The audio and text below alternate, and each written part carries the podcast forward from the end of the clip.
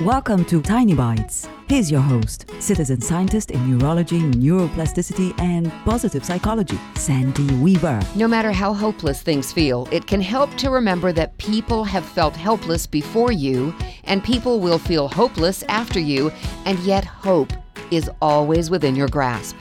In 1921, the poet Edgar A. Guest published a poem called Keep Going that is as relevant today as it was a century ago.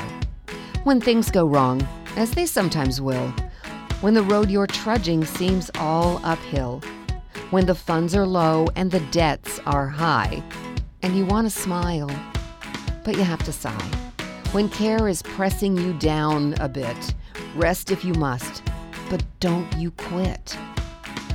Life is like a stock market. It's full of highs and lows, and when you sell stock at a loss, you lock in the loss instead of holding on until the inevitable rebound occurs. And there is always a rebound in the stock market and in life. Always. Subscribe to the podcast and share it with your friends. And there's lots more at centerforworkplacehappiness.com. Here's to your well being, one tiny bite at a time.